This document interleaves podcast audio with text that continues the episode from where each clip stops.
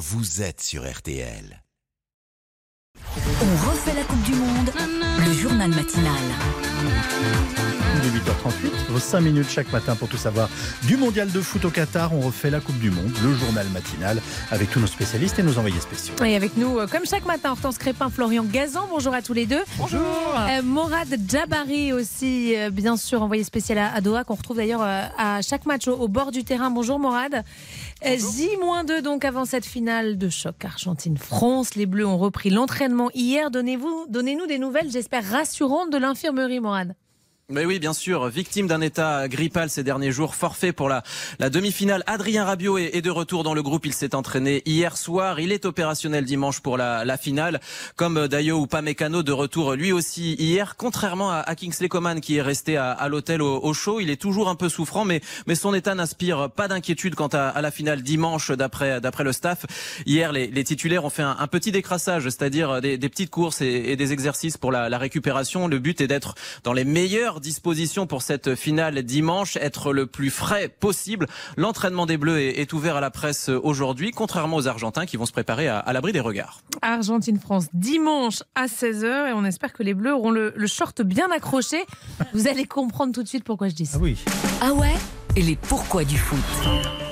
Et oui, car Florian, vous nous expliquez ce matin pourquoi un élastique a bien failli coûter une finale de Coupe du Monde. Et oui, celle de 1938 en France, au stade Vélodrome à Marseille. La demi-finale oppose le Brésil à l'Italie, emmené par Giuseppe Meazza, un star du foot transalpin qui a donné d'ailleurs son nom au stade de l'Inter Milan. L'Italie ouvre le score et puis le match se tend un petit peu. Mais que se passe-t-il? Bah, 65e minute, Yves, les Italiens obtiennent un penalty, une balle de 2-0, une quasi balle de finale. C'est évidemment Meazza qui va le tirer. Oui. Et là se produit un incident inattendu. C'est-à-dire Eh ben, on parle souvent de marquage à la culotte dans le foot. Oui. Et le défenseur chargé de Meazza a pris ça au pied de la lettre, multipliant les tirages de maillot et de short. Résultat, au moment de poser le ballon sur le point de pénalty, en se baissant, l'élastique de son short lâche.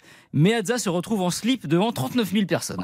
Et le gardien brésilien, évidemment, qui, qui commence à le chambrer. Et alors? Alors Meazza, loin de se démonter, avec une classe toute italienne, relève son bas de la main gauche, se recoiffe de la main droite et tire le penalty tout en tenant son short. Ah ouais. Il marque et envoie l'Italie en finale, finale qu'elle remporte contre la Hongrie, mais qu'elle n'aurait jamais pu jouer sans ce geste culotté. Merveilleux. Merveilleux. Merci beaucoup, Florian. Euh, il y aura, euh, Hortense, deux fois plus euh, de Français dans le stade dimanche. Oui, c'est une information RTL de, de Philippe Sanfourche qui est avec vous au, au Qatar. Morad, une dizaine d'avions au départ de Paris vont acheminer 3000 fans en, en plus des euh, 3000 déjà sur place.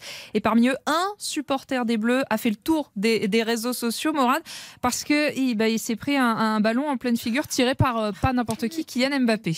Oui, il s'appelle Guillaume, il est originaire de, Strasbourg. Il a eu la chance de, de rencontrer Kylian Mbappé, de le voir de, très près, sauf qu'il ne se rappelle de, de rien. À l'échauffement, l'attaquant français a, raté le cadre, a, raté euh, sa frappe. Le, le ballon a atterri sur le crâne de, de Guillaume, placé juste derrière le but. Bon, bah, Alors c'était pas un ballon, c'était un missile, un boulet de canon qui, a, qui est arrivé. Donc euh, j'étais au, au tambour en train de, de me préparer euh, pour le match et ça m'est arrivé en pleine figure et euh, je me suis retrouvé complètement KO. En fait, j'ai vraiment fait un, un- un vrai KO technique. Je suis, je suis tombé et il y a eu ce magnifique geste de, de Kylian qui est, qui est venu, mais malheureusement euh, dont j'ai quasiment pas conscience. C'est, c'est plus les vidéos et les photos que j'ai vues qui m'ont permis de, de, de, de le voir. C'est quelque chose qui restera gravé à, à- à vie, bien évidemment, dans mes, dans mes souvenirs de cette Coupe du Monde qui était déjà magique. Alors c'est un, un très bon souvenir, mais il ne se rappelle de, de rien. Guillaume, il faut voir cette photo de, de Guillaume complètement euh, KO dans, dans les tribunes et, et ses copains, ses, co- ses collègues autour qui ont euh, le sourire parce que Kylian Mbappé se, se rapproche et, et, à, et à côté d'eux. Alors il a reçu de la part de Kylian Mbappé, en plus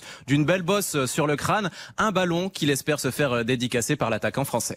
Oui, on pense qu'il n'y aura pas trop de problèmes pour la Non. dédicace. Merci beaucoup, euh, Morad. On vous retrouvera bien sûr au bord de la pelouse dimanche pour cette finale Argentine-France à 16h.